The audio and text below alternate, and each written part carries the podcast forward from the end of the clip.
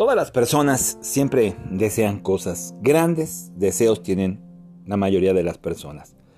Algunos quieren una casa, un viaje, un auto, una pareja, una mascota, casarse, divorciarse. Pero bueno, hay grandes deseos y nunca, nunca esas personas se sienten agradecidas. Porque pase lo que pase, siempre va a ser menor lo que reciben comparado con lo que deseaban.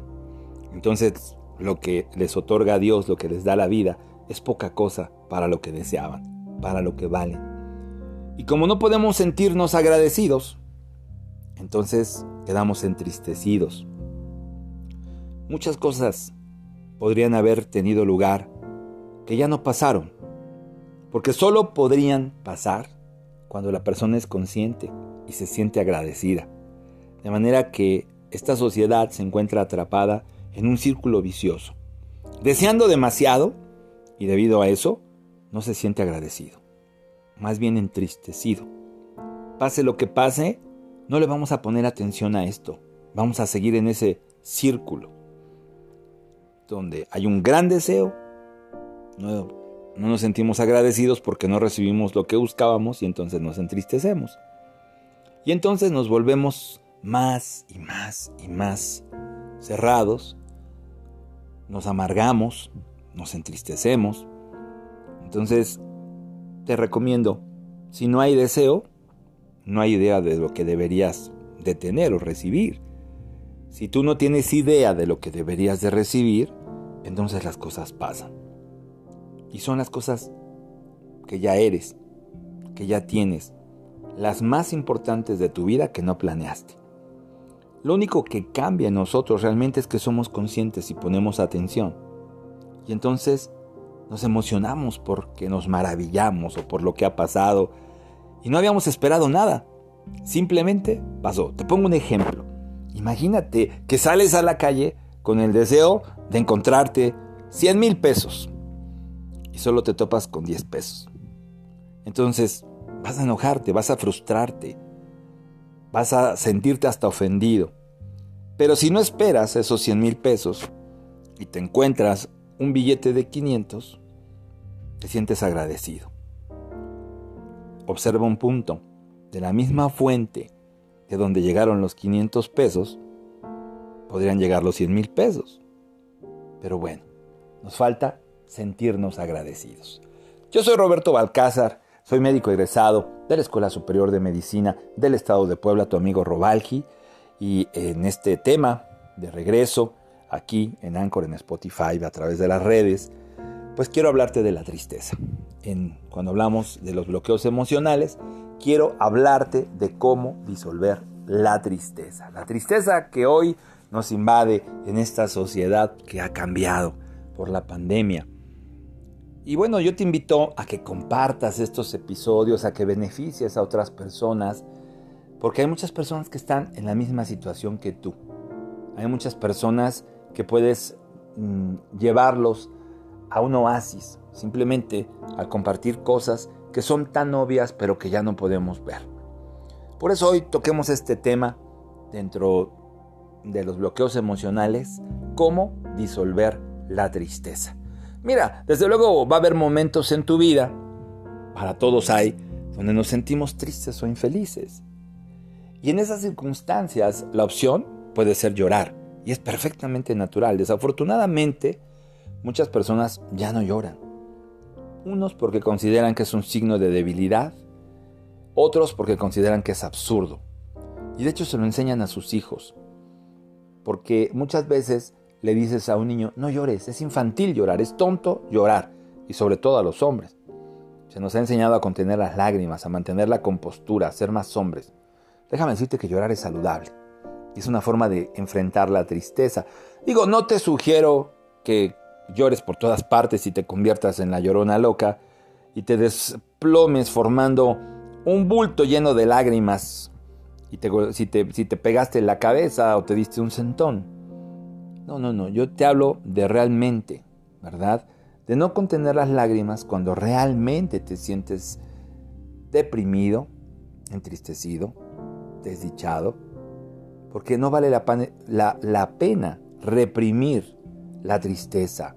Es muy perjudicial de muchas formas.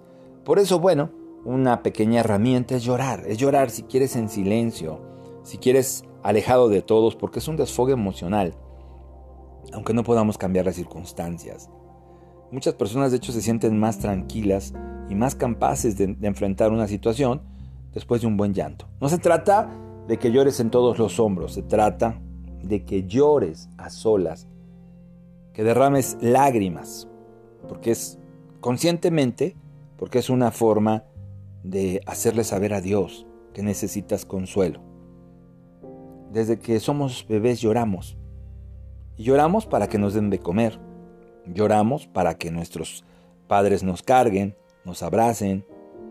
Entonces vas creciendo y eso no significa que no necesites un poco de consuelo. Y no hablo de consuelo de las personas que te rodean o de los que crees que son tus amigos. Simplemente hablo de un consuelo espiritual, de una sanación espiritual. Las lágrimas, déjame decirte que inclusive, si lo vemos científicamente, contienen proteínas y son una forma de liberar sustancias tóxicas y desperdicios químicos potencialmente dañinos de nuestro cuerpo. Entonces, si tú no lloras, si tú te contienes, estás deteniendo esas toxinas, esos desperdicios dentro de tu cuerpo. Entonces, vamos al punto para disolver la tristeza. Si estás triste y tienes la necesidad de llorar, llora. Hazlo. Hazlo. Y quizás te van a sorprender las reacciones que vas a tener después si lo haces a solas y en conciencia. Porque quizás si lloramos con otra persona, se puede sentir incómoda. Algunas personas tienen el instinto natural de querer consolar a alguien que se ve triste o desdichado, pero ese consuelo no va a ser suficiente. Y, en realidad, aunque no podemos cambiar la situación que está causando nuestra tristeza, sí, a través de las lágrimas, a través de entregar esas lágrimas a Dios, podemos sentir ese calor, ese amor, esa compasión real que tanto necesitamos. No te sorprendas si tu tristeza se manifiesta inesperadamente, más bien quizás ya llegaste a un momento donde había que sacar vapor, a una etapa inclusive donde tú pensaste que ya habías superado la muerte de un familiar, la pérdida de un negocio, una separación, lo que cause tu tristeza, eh, eh, el origen de tu tristeza. Tú pensaste que ya lo habías eh, superado. Entonces, hasta que te sientas capaz de poder compartirlo con alguien verdaderamente especial en tu vida y que puedas hablar tranquilamente sobre eso, te recomiendo que si te sientes llorando, esas lágrimas las compartas con Dios. Y, si lloras por cualquier cosa, si ver un programa en la televisión te hace llorar, si leer un libro, si escuchar música, si un comentario, si ver una película triste o hasta las películas alegres te dan ganas de llorar, tienes que hacerlo, ¿verdad? Y te recomiendo una cosa, nunca critiques a un niño que está demostrando tristeza. Es muy importante, si hay niños cerca de ti, sobre todo niños, hombres, ¿verdad? Porque a veces pensamos que es correcto que una niña llore. Y sin embargo, hoy en día hay muchas madres que les dicen a sus hijas que no lloren, que no vale la pena derramar lágrimas. Se sienten incómodas. Pero sí es más común que reaccionen de una manera negativa si un hombre llora. Entonces, bueno, un niño, un niño, un adolescente, una persona sensible puede estar alterada por la muerte de un ser querido, por la muerte de alguien cercano, por la muerte inclusive de una mascota. Entonces no minimicemos esa tristeza en esos momentos. Tampoco la llevemos a un punto enfermizo, porque he conocido pacientes que han llevado una tristeza a un punto verdaderamente enfermizo. Entonces, cuando tú te sientas triste, deja que tus hijos o los niños que viven en, en casa vean tu tristeza, de manera que crezcan con la idea de que es una reacción natural, y de que debemos responder ante una situación triste. Yo te invito a que reflexiones porque eso es lo que muchas veces nos hace falta, simplemente reflexionar un poco acerca de lo que estamos sintiendo, de lo que estamos viviendo, que es tan importante. Entonces, hoy aquí en, este tema tan interesante que ya ha tenido mucho, eh, ya nos han llamado, nos han este, regalado comentarios acerca del desbloqueo emocional, Estamos hablando de disolver la tristeza. Yo concluiría lo siguiente, que la tristeza en esta sociedad es desagradable o es fea porque la rechazamos. Pero en sí mismo la tristeza no es fea.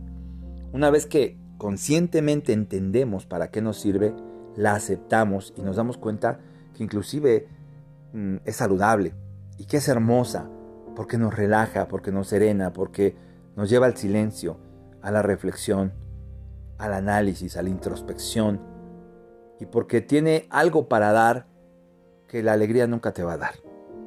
La tristeza te va a dar profundidad. La tristeza te va a dar profundidad. La felicidad en la vida, la que nos regala Dios, nos da altura. Pero la tristeza nos da raíces. Así como podemos decir que la felicidad es el árbol, ¿verdad? Un árbol que puede crecer muy grande, que va mirando hacia el cielo. Eh, la tristeza es como las raíces de ese árbol, que así como el árbol va creciendo y mirando hacia el cielo, las raíces se van adentrando en las entrañas de la tierra y ambas son necesarias, la copa del árbol y las raíces del árbol. Y entre más grande sea el árbol, más profundidad alcanza al mismo tiempo sus raíces. Entre más grandes, sus raíces son más, más profundas y más poderosas. Es un equilibrio, es una proporción. Un árbol grande va a tener raíces profundas en la tierra, porque tiene que haber un equilibrio. El equilibrio no lo, no lo podemos buscar. El, equilibrio que tú tratas de buscar no sirve. No es que carezca de valor, sino que al ser forzado no es natural. El equilibrio que surge de una forma espontánea, aquel que nos entrega a Dios a través de la naturaleza.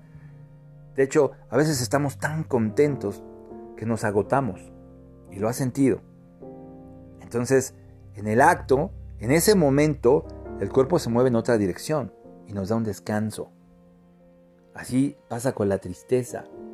Por eso de repente, después de una gran felicidad, surge la tristeza.